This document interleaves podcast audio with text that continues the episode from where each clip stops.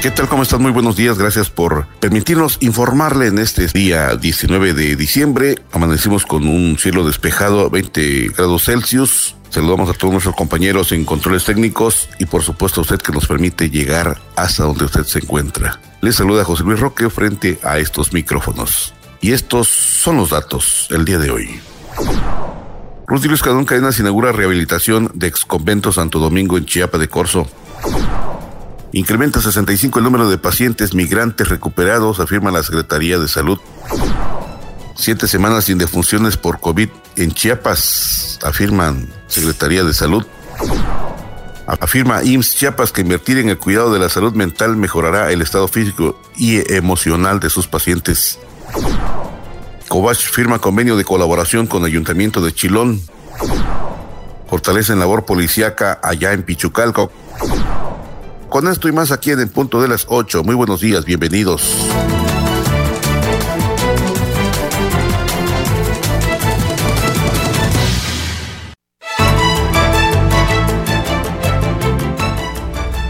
¿Qué tal amigos? ¿Cómo están? Muy buenos días, muy buenos días. Les saluda José Luis Roca precisamente. En este espacio estamos en vivo, en este cierre de año también, el día 19 de 2021. Estamos en cierre porque de aquí nos vamos a ver hasta el siguiente sábado, que correspondería al año 2022. Estaríamos comentando, eh, regresando nuevamente el día 1 de diciembre. No sé si se vaya a trabajar aquí en la empresa, sin embargo, si no nos vemos el 1, seguramente nos vamos a ver el día 2, el día 2 de enero del año 2022.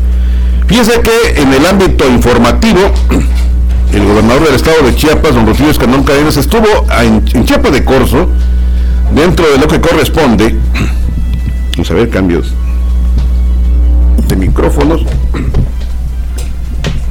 Muchas gracias. Bueno, cuestiones técnicas como todo, como toda institución profesional. Fíjense que eh, saludamos a Leonardo Palacios, perdón, Penagos, a nuestro amigo eh, Leonardo Penagos aquí en Controles Técnicos y a todo el equipo de Punto de las 8 y por supuesto todo el equipo que permite esta emisión de la nueva FM del Grupo ROCAF.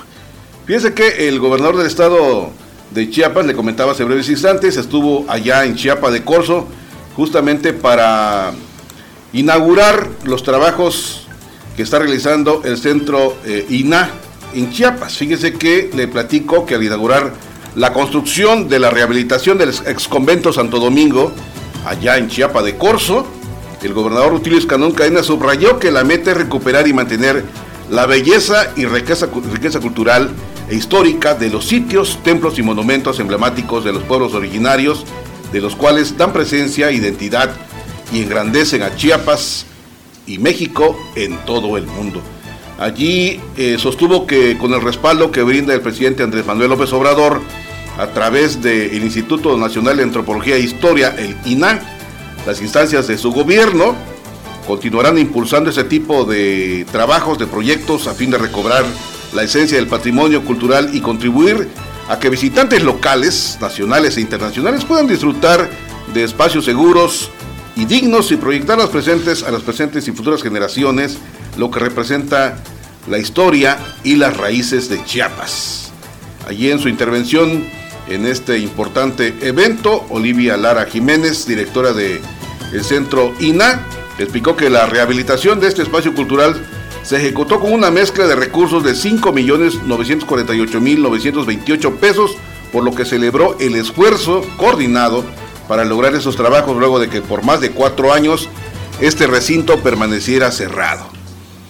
Allí la directora general del Consejo Estatal para las Culturas y las Artes, Mats Amaranto Cepeda, destacó el respaldo de los gobiernos federal, estatal y municipal también al invertir en el rescate de estos espacios públicos como rehabilitación de este sitio que eh, albergan generaciones enteras de artistas chapacorseños y quienes cada tarde se forman como pintores, músicos, maestros de enlaca, entre otras manifestaciones artísticas y culturales que enaltecen a Chiapas y en México. Por allí también estuvo Ángel Carlos Torres Culebro, secretario de Obras Públicas, quien expresó que esta obra pues es muestra del compromiso que las autoridades tomaron al restaurar la imagen de los templos que fueron dañados por el sismo, acción que se realiza, dijo, mediante un trabajo responsable y eficiente para que las presentes y futuras generaciones también puedan disfrutar de estos recintos históricos y aprovechar cada uno de los talleres que allí se ofrecen. Finalmente, el alcalde de Chiapa de Corzo, Leonardo Cuesta Ramos, resaltó eh, que este trabajo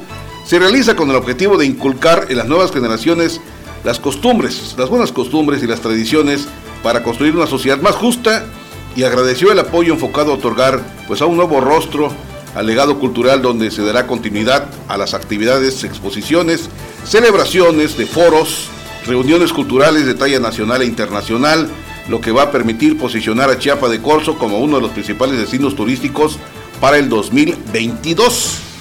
Allí en este eh, encuentro, en esta reunión allí en Chiapa de Corzo, el secretario para el Desarrollo Sustentable de los Pueblos eh, Indígenas, Emilio Ramón Ramírez Guzmán, estuvo presente, la directora del ex convento de Santo Domingo de Chiapa de Corzo, Alejandra Nandayapa de la Rosa, la diputada presidenta de la Comisión de Desarrollo Urbano y Obras Públicas del Congreso del Estado, Yolanda del Rosario Correa González, la diputada local Marta Verónica Alcázar Cordero, así como artesanas, artesanos, artistas y representantes de la sociedad civil.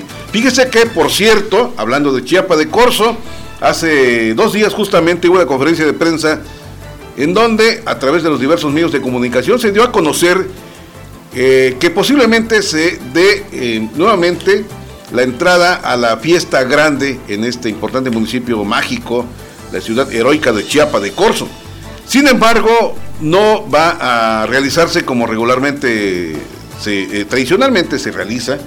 En el caso de los Chuntá, en el caso de la Feria del Pueblo, no va a haber Feria del Pueblo, no va a haber Chuntá, aunque algunos rebeldes sin causa tal vez lo realicen, eh, y está dicho después de la conferencia de prensa, alguien fuera de los micrófonos comentó esa parte, y ojalá eh, pues se pongan la mano en el corazón y pongan a actuar en la ardilla en, el, en, la capacidad intelectual de, estos, de estas personas y se eviten, se eviten eh, ponerse rijosos, colorados, antisociales debido a la pandemia. Así simple y sencillamente.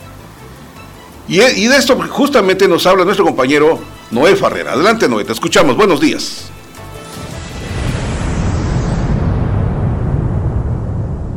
En el marco de la Fiesta Grande de Chiapa de Corzo 2022, en conferencia de prensa, autoridades municipales, culturales, representantes de fiestas populares, religiosas y de salud dieron a conocer las estrategias en materia de seguridad sanitaria que se implementarán en nuestra fiesta a realizarse en el mes de enero del próximo año.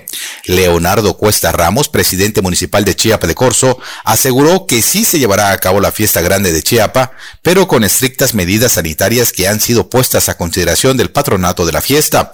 Denotó que esta actividad cultural de varios siglos debe realizarse puesto que simboliza la identidad del pueblo de Chiapa de Corzo, pero al mismo tiempo debemos ser conscientes del peligro que significa no implementar protocolos de salud y sobre todo seguimos al pie de la letra. Por su parte, Rafael Gómez Nigenda, patrono de los parachicos, aseguró que la fiesta se llevará a cabo de forma discreta, bailando exclusivamente el día 15 de enero de forma masiva al exterior de la iglesia de San Sebastián para que posteriormente la fiesta continúe pero a puerta cerrada en cada una de las casas de los chiapacorseños.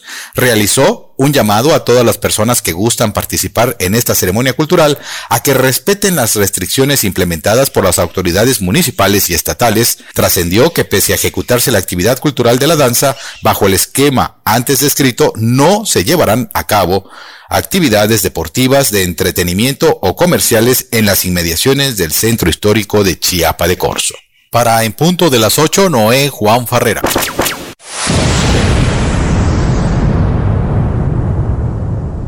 En el marco de la fiesta grande. Seis minutos, fíjese usted que eh, la Cámara Nacional de Comercio en el estado de Chiapas, dentro de, los aspectos informativos que, antes de irnos nuevamente con nuestro compañero Noé Farrera, de acuerdo eh, a la información de eh, Rodolfo Flores, luego de que se derivara una confrontación el pasado viernes al mediodía entre la policía y vendedores informales en el centro de la capital, Tuxtla Gutiérrez, integrantes de la Cámara Nacional de Comercio de esta capital, reprobaron estos hechos y piden a la autoridad aplicar el Estado de Derecho. En este mismo eh, eh, pronunciamiento dan a conocer que los empresarios formales insisten en la constante solicitud de que se aplique el Estado de Derecho de manera indistinta y se expresan, expresan la confianza para que esas acciones se repliquen en todos los temas que lo requieran con apego total a la normatividad jurídica y el pleno respeto a los derechos humanos con el fin de garantizar el libre tránsito en las calles del centro, frenar la comercialización y mercancías ilegales, el robo y el contrabando. De igual eh, forma, externaron la invitación a los comercios de la capital de Chiapas a sumarse en la formalidad para que esté creciendo, este crecimiento sea notable, garantizado, ofreciendo nuevas oportunidades y opciones de desarrollo. Derivado de esta confrontación, al menos tres elementos de la Policía Municipal de Tuxtla Gutiérrez resultaron lesionados, vandalizaron dos vehículos, además cinco vendedores informales detenidos y caos en la capital de Chiapas. Y es que, eh, según tenemos entendido, el inicio de esta confrontación fue por, por un lado, porque fueron dos confrontaciones eh, unilaterales. Vamos a comentarle que eh, habitantes de un municipio indígena, al no ser escuchados por el presidente del Congreso del Estado, Yamil Mergán Bravo, pues apedrearon las instalaciones y rompieron cristales, expusieron la integridad de las personas que estaban al interior trabajando, entre ellos diputados principalmente, que se localizan sobre la, calle de la Primera Oriente y calle Central. Ahí eh, detuvieron. Algo que llama la atención es que policías municipales fueron con, con sus respectivos equipos antimotines, pero no solamente ellos actuaron, sino también los inspectores de los mercados, los inspectores que andan en la calle eh, retirando a vendedores ambulantes y los inspectores detuvieron, no sé si dentro de sus funciones exista esta, esta capacidad de, de, de, de incluso de esposar a los, a los vendedores ambulantes o a los parroquianos que infrinjan la ley, o si nada más corresponde a la policía municipal. Eso tendría que explicarlo don Carlos Morales Vázquez, en una siguiente reunión que tenga y hacerla pública, porque también allí violaron los derechos humanos y por supuesto que invadieron funciones que a los eh, inspectores de los mercados municipales no les corresponde.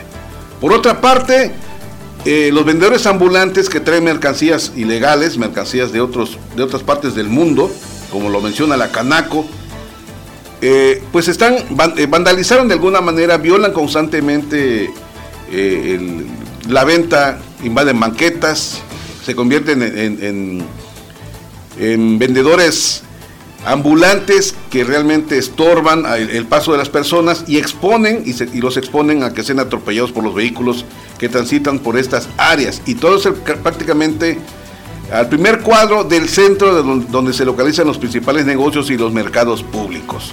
Hablo de Pascasio Gamboa, y hablo de eh, Octavio Díaz Ordaz, pero eh, Gustavo Díaz Ordaz, que ahora se le llama Juan Sabines Guerrero. Bueno, entonces eh, fíjese que estas dos confrontaciones se iniciaron y terminaron con un, con un aporreado policía que tuvo a bien ser rescatado por una, por una muchacha allí que le estuvo dando los primeros auxilios para que no se durmiera, no se, no se privara este, este policía municipal que pues estaba sin protección y le dieron una pedrada en la cabeza. Así que llegó la, llegaron los elementos de, protección civil de la, Benemérita Cruz Roja Mexicana y otros elementos más policíacos a proteger la integridad de este, de este policía municipal.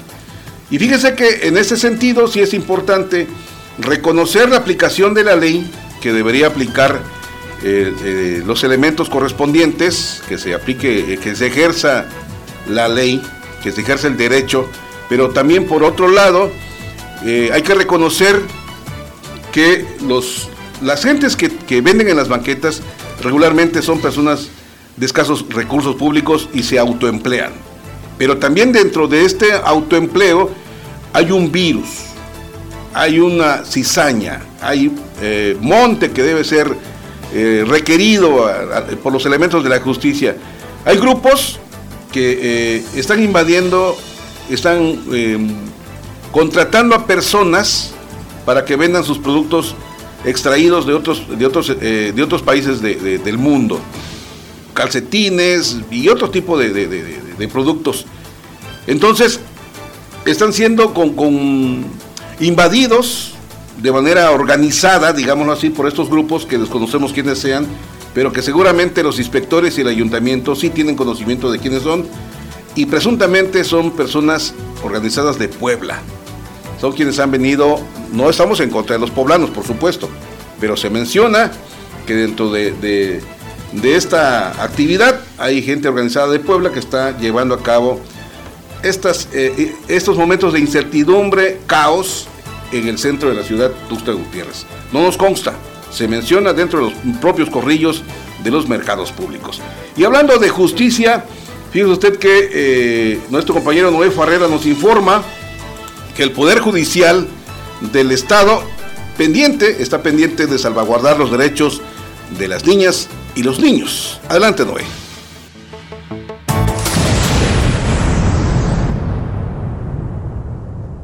El Poder Judicial del Estado continúa salvaguardando los derechos de las niñas y niños y adolescentes, ponderando la ley y el interés superior de la niñez. En ese contexto, recientemente se llevó a cabo la diligencia exitosa de recuperación de dos menores de edad quienes fueron entregados a su madre, misma que estuvo asesorada y representada legalmente por una defensora pública en esta Casa de la Justicia. Esta recuperación se derivó de un asunto de violencia familiar tramitado en el Juzgado Segundo de Ramo Familiar del Distrito Judicial de Tapachula, donde la madre había manifestado y pedido apoyo ante la violencia física, psicológica y económica que el padre de los menores le ocasionaba. Para esta recuperación exitosa intervinieron la defensora pública como mandataria judicial, la actuaria adscrita al juzgado segundo familiar de Tapachula, quien contó con el apoyo del personal de la Fiscalía de Distrito Fronterizo Zona Costa. Además, se solicitó el acompañamiento psicológico del Centro de Justicia para las Mujeres para la contención emocional de los menores infantes en caso de ser necesario. Para en punto de las 8, Noé Juan Farrera. 8 de la mañana con 24 minutos. Vamos a tratar de, resumir en 6 minutos algo que nos llama la atención y es el hecho, por ejemplo, del fallecimiento de el presidente de la Comisión Estatal de Conciliación y Arbitraje Médico. En realidad es el comisionado que se llamara en vida Martín Rogelio Macías Ruiz, un doctor de verdad eh, que le, eh, hacía, eh, pues con todo, con todo honor, la responsabilidad médica y el cargo que ostentaba. Sin embargo, el día 29 de, enero, si no estoy equivocado en la fecha, pues perdió la vida, se lo llevó el COVID lamentablemente y quedó acéfala, acéfala del comisionado, pero quedó un subcomisionado que se trata del doctor Sergio Penago Ríos, a quien en un momento vamos a, invitarlo a que participe con nosotros y nos comente eh, cómo está este caso de del nombramiento del nuevo Consejo de Arbitraje Médico que eh, busca,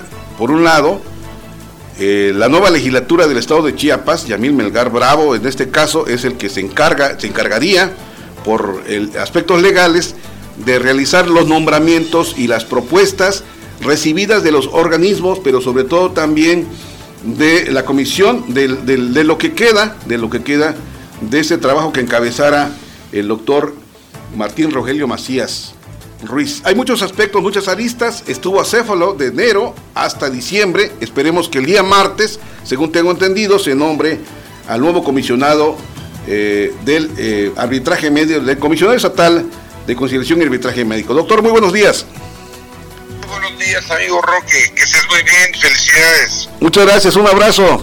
Fíjese eh, que tenemos dudas en cuanto a cómo se está suscitando este proceso de, selección de una terna que se menciona por legalidad debe, debe presentar el eh, debe recibir el Congreso del Estado para poder proponer al nuevo comisionado. ¿Qué está pasando en estos casos, doctor? Fíjate que, aquí antes que nada saludo a tu audiencia y, saludos a, todos que nos escuchan y, a tu grupo de trabajo. Y, y, sí es muy lamentable, puedes recordar que nuestro amigo, el doctor Rogelio, falleció el 29 de enero por COVID y a partir de ahí quedamos pues sin la dirección, sin la, sin la oportunidad de, de tener la capacidad de firma para las opiniones técnicas médicas o laudos que se necesiten en la relación que existe ahí de controversia entre el prestador de servicio y la persona que acude para presentar su queja, y es bien interesante mencionar y recalcar, presentando su queja en la Comisión Estatal de Conciliación y Arbitraje Médico, porque muchos dicen demanda y piensan que está judicializado y demás. A partir de que él se va, prácticamente quedamos en esa oportunidad, se le hizo patente a la anterior legislatura, no hubo resolución y actualmente eh, este, con, con los nuevos diputados que llegan, este, prácticamente se revisa el decreto y efectivamente hay muchas lagunas en el, en el, en el documento y, y, y, para ser preciso, uno de los puntos muy especiales es que nadie considera de que si, si el comisionado llega a, estar ausente por, por pérdida de vida, ¿quién va a tomar la batuta? Entonces, hace cuenta que, que nosotros eh, en esta nueva legislatura, bueno, pues yo como chiapaneco presento mis papeles, me dicen a mí, bueno, tú ya estuviste eh, en el tiempo del doctor Rogelio, es necesario que se renove esto, bueno, pues adelante, lo hagamos, eh, invitemos a, los consejeros, ahí es donde empieza el calón y el estirón a mí me pide el licenciado Yamil Melgar, la doctora Verónica Alcázar, que pues dé el paso adelante y que, y que invitemos a los consejeros. Los consejeros dicen es que el documento menciona que en ningún momento el subcomisionado puede tomar esa batuta, no puede invitar a reuniones de consejo. Ah, sin embargo, se hizo una reunión extraordinaria y se presentaron en esa reunión los cabezas de serie de los colegios de, médicos en el estado, eh, que son los presidentes de los colegios. Esa lista la presenta el licenciado Yamil, la doctora Verónica, para que se diera una votación conjunta con el consejo anterior, de los cuales llegó el doctor Humberto Hernández Rojas, eh, el doctor eh, Ramírez, el doctor Manolo Gómez Moreno, eh, el, primero médico general, el segundo es neurocirujano, el tercero gineco, el doctor Pedro Gómez Juárez, que es de la, de, la presidencia de ética, eh, ética médica, y este un servidor, la doctora Maida Gil, que está como parte representante de los anestesiólogos en el estado de Chiapas, y se llegó a la conclusión de que se iba a dar el voto, pero, pero para el consejo, y que es bien claro que la audiencia escuche, el consejo médico, los nombres que se acaban de mencionar, son honoríficos, ellos en ningún momento están en nómina, y acuden por prácticamente amor al arte, amor a servir y que aquí yo pido, ojalá Dios quiera que la nueva administración tenga ese espíritu conciliador, conciliador que, que, tuvo el doctor Rogelio y que nos impregnó a nosotros y que siempre buscamos tener la balanza ni de, ni, de acusar al médico ni tampoco darle alas a la persona que a veces acude por por, por circunstancias muy, muy ajenas a una situación médica. Entonces, ojalá Dios quiera que ahora con la, nueva administración tengan ese espíritu, espíritu conciliador y que les vaya muy bien. Estos, estos seis, siete médicos que fueron nombrados este, son presidentes de los colegios, excepto el doctor Francisco Ramos, que creo que él no, es el doctor Roberto Sánchez Moscosos de, de cirugía y gastroenterología. Eh, ellos son honoríficos, y entre ellos van a votar para un, un, nombre de un comisionado y subcomisionado. Aquí sí, amigo Roque, no te podría decir quién viene o por quién van a votar o si de ellos va a salir. Eso ya lo tiene que ver la Comisión de Salud por la doctora Verónica Alcázar, el licenciado Yamil Melgar, este que por cierto cuando fue delegado del IMSS era su gente, la hizo trabajar con nosotros en la, comisión de una manera extraordinaria, de tal manera que se ve la queja por una pérdida de piel, estaban aquí inmediatamente los, los, médicos de Tapachula para dar resolución y demás. Y entonces conoce muy bien todo este entorno, ahora esperemos que la, la terna por donde va a salir el nuevo comisionado, pues, pues digo, eh, ya son ellos los que tienen que debatir y, buscar el perfil. ¿Cuál es el perfil? Pues un médico que sea de, trinchera, y perdón por la expresión, pero que conozca el ambiente médico quirúrgico, de eh, conozca a, todos los, cabezas de serie de los colegios, que sepa escoger o, solicitar apoyo para las opiniones técnicas, los laudos y demás. Hasta ahí te puedo decir, amigo Roque, eh, es una incógnita que quién será el, el nuevo comisionado, pero esperemos que, esté en ese perfil, ¿verdad? Perfecto, doctor. Le agradezco mucho que nos haya tomado la llamada, le deseamos un feliz domingo familiar y que tenga usted una agradable Navidad y feliz año nuevo. Muchas gracias, buenos días. Hasta luego. Hasta luego. Bueno, pues usted acaba de escuchar qué va a pasar el día martes, lo que se espera posiblemente de, esta comisión que, de médicos, en este caso de conciliación y arbitraje médico, que encabezaba el doctor Rogelio Macías Ruiz, que en paz descanse. Regresando a estos mensajes, vamos a continuar platicando de esto porque es muy interesante. Está usted escuchando en punto de las 8. Hace breves instantes platicamos con el doctor Sergio Penagos Ríos, subcomisionado de conciliación de, de la Comisión Estatal de Conciliación y Arbitraje Médico, en Tuxtla Gutiérrez y por supuesto en el estado de Chiapas. Hay diferentes eh, dependencias en, los estados, pero pues esta tiene que coordinarse con las diferentes instancias y, sobre todo también con la Secretaría de Salud. Fíjese que eh, dentro de lo que corresponde a, a la ley que rige a esta institución, en su artículo 14, una reforma realizada el 19 de diciembre del año 2003 es que el Consejo de la Comisión Estatal es la autoridad máxima de esta, cuya función es la que de establecer las políticas generales a que deba sujetarse la comisión citada. En su actuación, el Consejo estará integrado por ocho consejeros y por el comisionado estatal, quien lo presidirá. Los consejeros serán nombrados por el Congreso del Estado o en su caso por la Comisión Permanente a propuesta de la Comisión Estatal dice a propuesta de la Comisión Estatal, debiendo recaer dicha designación de cuatro de ellos en distinguidas personalidades de la sociedad civil de reconocida trayectoria profesional y los cuatro consejeros restantes serán aquellos integrantes de las asociaciones, colegios, sociedades médicas que manifiesten su interés por participar en el Consejo, para lo cual deberán presentar las propuestas respectivas a efectos de que el Consejo previo, previo análisis de las mismas acuerde esta propuesta. El cargo de consejero será honorífico y durará dos años. En el caso de separación o renuncia, será sustituido bajo el mismo procedimiento establecido en este artículo. Por eso mismo, el doctor eh, Sergio Penago Ríos decía que no podía ejercer una función como de, de comisionado porque estaba eh, orgánicamente organizacionalmente debajo del comisionado. Entonces, no podía realizar las actividades que Yamil Belgar Bravo, presidente eh, de la JUCOPO del Congreso, pues le solicitaba en este caso. Y es respetuoso y se ve la claridad con la que operaron, con la que trabajaron en esta comisión, eh, justamente integrada por don Rogelio Macías Ruiz en este caso. Así que nada más hay personal de, administrativo que sí devenga un salario, pero el resto es honorífico. Así que hay dos propuestas, eh, cuatro hombres y una mujer.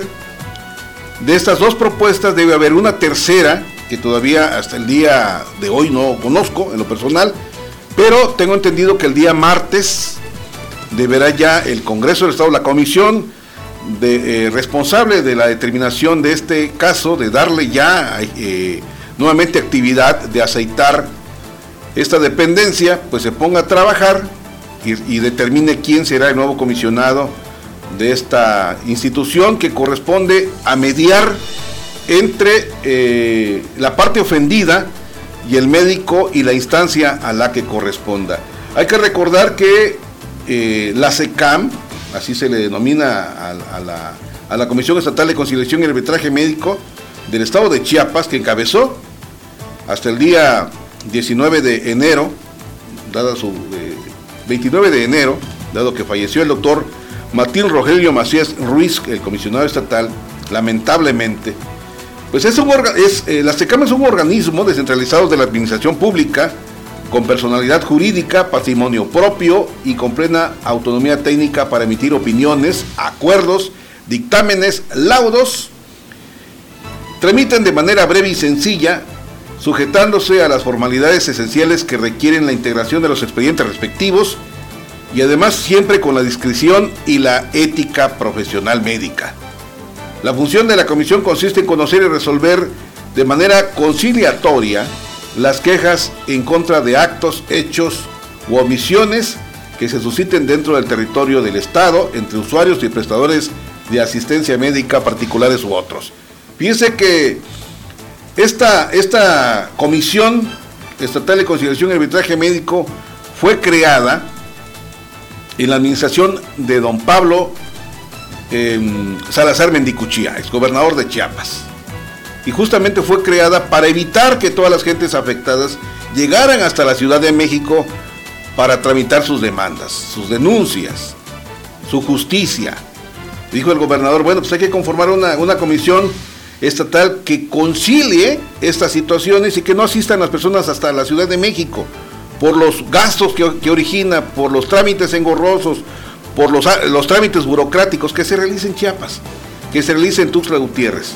Allí surge justamente esta, esta comisión. ¿Cuál fue, ¿Cuál fue la misión de esta comisión? Bueno, pues difundir entre usuarios y prestadores de servicios la información necesaria sobre los derechos, obligaciones de las partes, con el fin de prevenir conflictos, ser el medio óptimo para resolver los conflictos que se presenten entre usuarios y prestadores de asistencia médica ante una queja, servir de intermediario para una resolución amigable en un ambiente de respeto, de imparcialidad, de objetividad, confidencialidad y sobre todo de manera gratuita. ¿Cuál fue su visión? Bueno, constituirse como el centro estatal de referencia reconocido por la alta especialización y calidad de manejo de conflictos entre usuarios y prestadores de asistencia médica. Fíjese que el del 19, el del 12 al, 14 de, junio del año 2019, me tocó eh, asistir como invitado eh, presencial para, como, como medio de comunicación a la 34 sesión ordinaria del Consejo Mexicano de Arbitraje Médico, la SECAM, celebrado allá en la ciudad de San Cristóbal de las Casas. Allí estuvo el gobernador del estado inaugurando el evento, pero también asistieron eh, entidades federativas como Aguascalientes, Baja California Sur, eh, Baja California, Campeche, Chiapas, Chihuahua, Chihuahua, Coahuila, Colima, Guanajuato, Guerrero, Hidalgo, Jalisco, el Estado de México, Michoacán, Morelos, Nayarit, Nuevo León, Oaxaca, Puebla, Veracruz y Yucatán, quienes trabajaron durante cuatro sesiones técnicas y de negocios del Consejo. Algo que resaltaba eh, el, doctor Macías es, era el hecho de profesionalizar a los médicos. Ojalá que quien llegue como nuevo comisionado de esta dependencia, de la Comisión Estatal de Conciliación y Arbitraje Médico tenga a bien considerar de manera inteligente, de manera conciliatoria con los proyectos que el doctor Rogelio Macías Ruiz había iniciado. ¿Cuál es esto? La profesionalización. Por ejemplo, los médicos en aspectos legales pues ignoran mucho. Los médicos en aspectos de demandas judiciales ignoran. Entonces, ¿qué buscaba el doctor Rogelio Macías Ruiz, que de hecho inició dos, dos diplomados respecto a estos temas. Esperemos que la nueva comisión, el nuevo comisionado, recupere estos trabajos porque son importantes para los médicos, importantes para las instituciones que contratan a los médicos, y hablo de instituciones públicas y privadas. ¿Cuántos médicos cometen errores involuntarios? ¿Cuántos médicos cometen errores voluntariamente?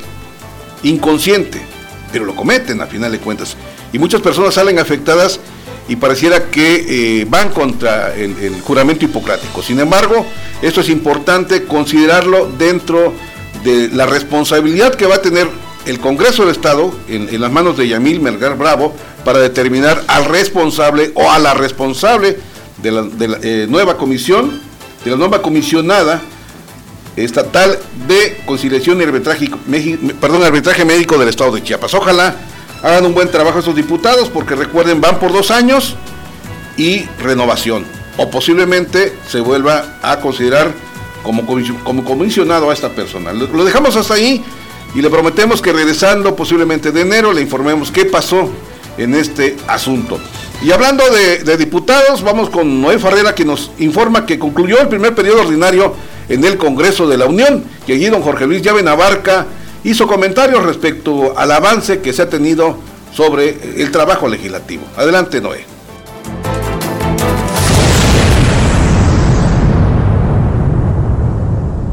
Al concluir el primer periodo ordinario de la 65 legislatura del Congreso de la Unión, el diputado federal Jorge Llave Navarca resaltó los avances y acuerdos que se llevaron a cabo para el fortalecimiento del proyecto de la Cuarta Transformación del pueblo de México, privilegiando siempre el bienestar de los que menos tienen.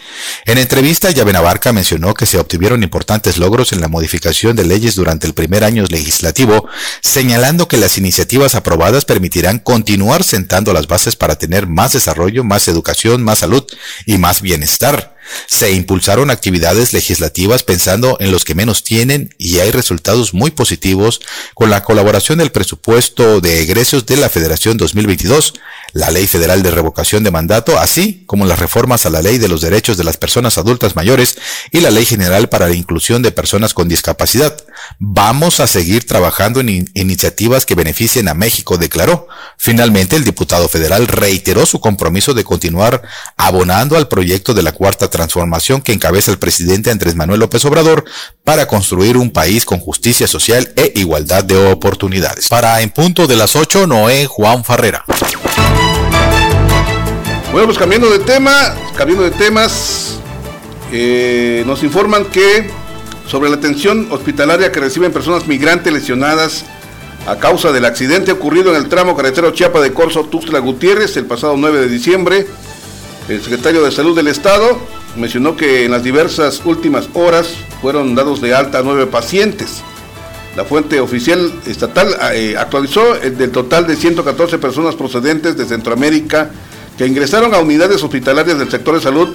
65 pues han logrado su recuperación, mientras que 42 permanecen recibiendo atención médica y 7 personas lamentablemente perdieron la vida. Detalló que de los 44 pacientes que permanecen hospitalizados, el estado de salud de 14 de ellos es grave, el diagnóstico en 24 personas es grave y en los cuatro restantes el pronóstico es muy, muy grave, lamentablemente. Se recalcó que el personal médico de la Secretaría de Salud, IMSS, ISTE, ISTECH y Cruz Roja han hecho lo conducente para lograr la recuperación de los pacientes migrantes, como es el caso de dos procedimientos quirúrgicos de columnas. Así que estos aspectos todavía no se cierran, quedan, están en, trámites, principalmente en, este, en estos aspectos de, pues de la manera en cómo se violan, cómo se violan las leyes mexicanas por los propios funcionarios, de acuerdo a las versiones en las redes sociales, que les corresponde vigilar esta parte.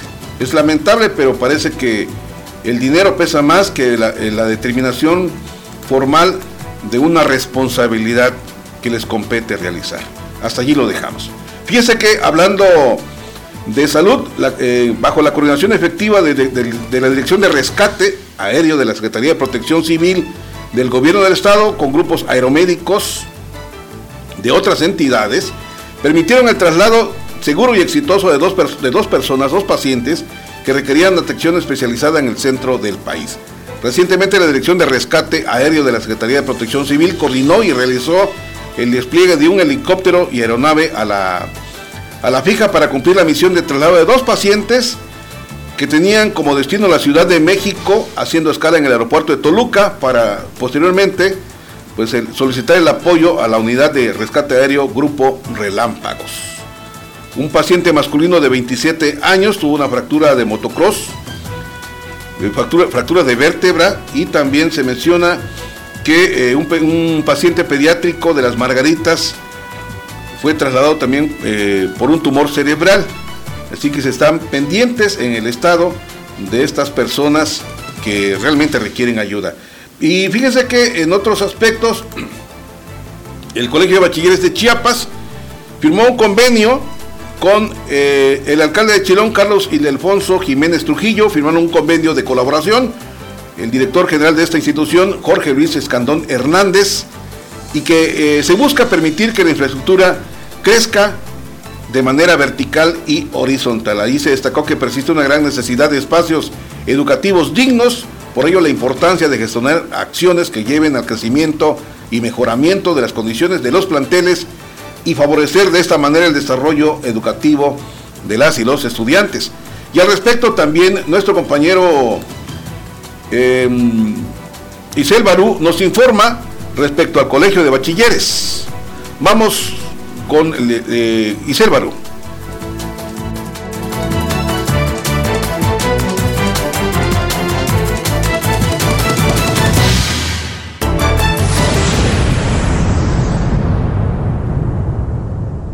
El director general del Colegio de Bachilleres de Chiapas, Jorge Luis Escandón Hernández, efectuó una gira de trabajo en la zona selva del estado con el objetivo de consolidar trabajos y estrategias de proyectos académicos y administrativos con directores dependientes de la coordinación selva. Durante el encuentro con directores y subdirectores de planteles de esta región, el funcionario estatal exhortó a sumarse a la construcción de nuevos retos de esta administración a su cargo que favorecen la formación educativa de los covachenses. Estamos integrando cómo vamos a trabajar en esta nueva etapa del Colegio de Bachilleres de Chiapas, caminando bajo la marcha y delimitar nuestras metas y necesidades para consolidarnos como institución educativa fuerte y sobre todo cumplir el compromiso que tenemos con nuestra razón de ser, que son los alumnos de esta institución, subrayó Escandón Hernández. En la reunión con directores de planteles del Colegio de Bachilleres de Chiapas, en esta zona refrendaron su compromiso de fortalecer a la institución educativa media superior más grande del Estado, que actualmente cuenta con 338 planteles y más de 85 mil alumnos. En ese marco, el titular del Colegio de Bachilleres de Chiapas escuchó las necesidades del personal docente y administrativo a quienes exhortó a seguir trabajando con entrega y compromiso por la comunidad estudiantil. Recuerde que el deporte es salud y que la salud es bienestar, informó para en punto de las 8 y Selvaru. Fíjense que Jorge Luis Escandón Hernández, director del Colegio de Bachilleres de Chiapas, en su primer trimestre de esta responsabilidad a la que adquirió en el mes de octubre, bueno, pues lleva alrededor de 27 convenios con presidentes municipales y justamente estuvo en Ocosingo realizando ese tipo de actividad. Vamos con Isel Barú.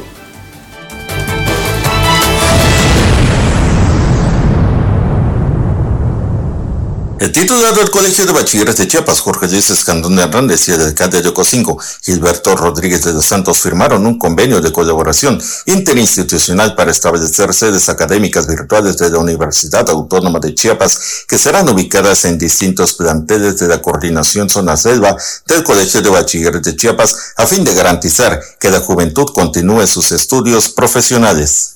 En este sentido, Escandón Hernández destacó la importancia de seguir con la estrategia de acercar la educación superior a los municipios con mayor índice de deserción escolar y explicó que el Colegio de Bachilleres de Chiapas está comprometido con la Universidad Autónoma de Chiapas en el establecimiento de sedes académicas virtuales en varias de las regiones del estado. Detalló que dichas sedes permitirán a los jóvenes tener acceso a la educación superior y contar con espacios y equipos de cómputo y conectividad inalámbrica, lo que aunado al apoyo del personal docente favorecerá a la formación académica del estudiantado. A su vez, Rodríguez de los Santos agradeció al Colegio de Bachilleres de Chiapas la iniciativa de trabajar junto a la Universidad Autónoma de Chiapas en diferentes estrategias que impactan positivamente en la educación, con el objetivo de brindar la oportunidad a la juventud de estudiar en nivel superior y estar preparado para un mejor futuro. Cabe resaltar que la creación de las universidades virtuales trae consigo programas educativos, asesorías tecnológicas y académicas a los estudiantes que no cuentan en casa con las herramientas necesarias para realizar sus estudios en esta modalidad. En la firma de ese convenio estuvieron presentes personal del Ayuntamiento de Cocinco, de la Universidad Autónoma de Chiapas, así como del cuerpo directivo del Colegio de Bachilleres de Chiapas. Recuerde que el deporte es salud y que la salud es bienestar, informó para en punto de las 8 y Selvaru. Vamos con Noé Ferrera, adelante.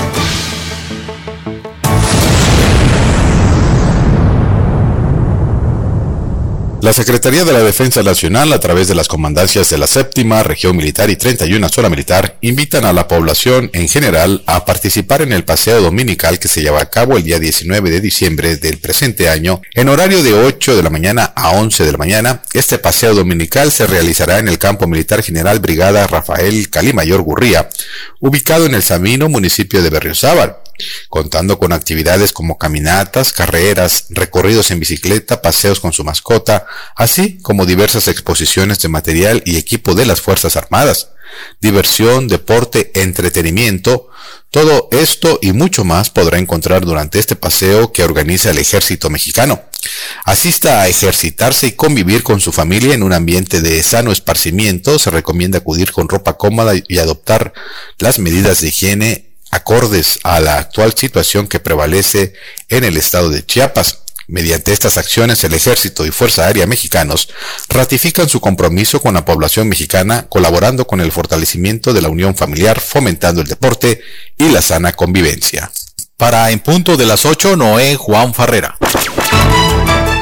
Ya para concluir en el ámbito nacional, en las eh, reformas que está realizando el presidente Andrés Manuel López Obrador, fíjese que la Secretaría de Medio Ambiente y Recursos Naturales confirmó la extinción, la desaparición del Instituto Nacional de Ecología y Cambio Climático, establecido por mandato de Ley General de Cambio Climático, y del Instituto Mexicano de Tecnología del Agua, con el objetivo, según informó la dependencia, de hacer eficiente la labor para atender las causas de los problemas ambientales. En tanto, una treintena de organizaciones civiles señalaron que estas acciones se enmarcan dentro de la política de desmantelamiento del sector ambiental y y envía pues un muy desafortunado e incongruente mensaje en cuanto al compromiso de México para combatir el cambio climático. En un comunicado, la dependencia que encabeza a María Luisa Albores enunció que con el fin de impulsar reformas administrativas profundas en el sector, las atribuciones y personal de estas dos dependencias pasarán a formar parte de otras instituciones de la misma Secretaría, por supuesto.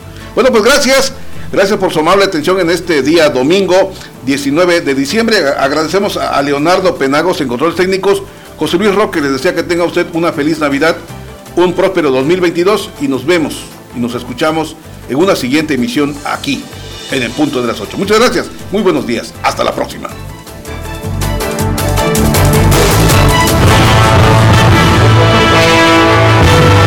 Usted ha quedado informado. Por esta ocasión es todo. Le invitamos a sintonizarnos en nuestra siguiente emisión, en punto de las 8.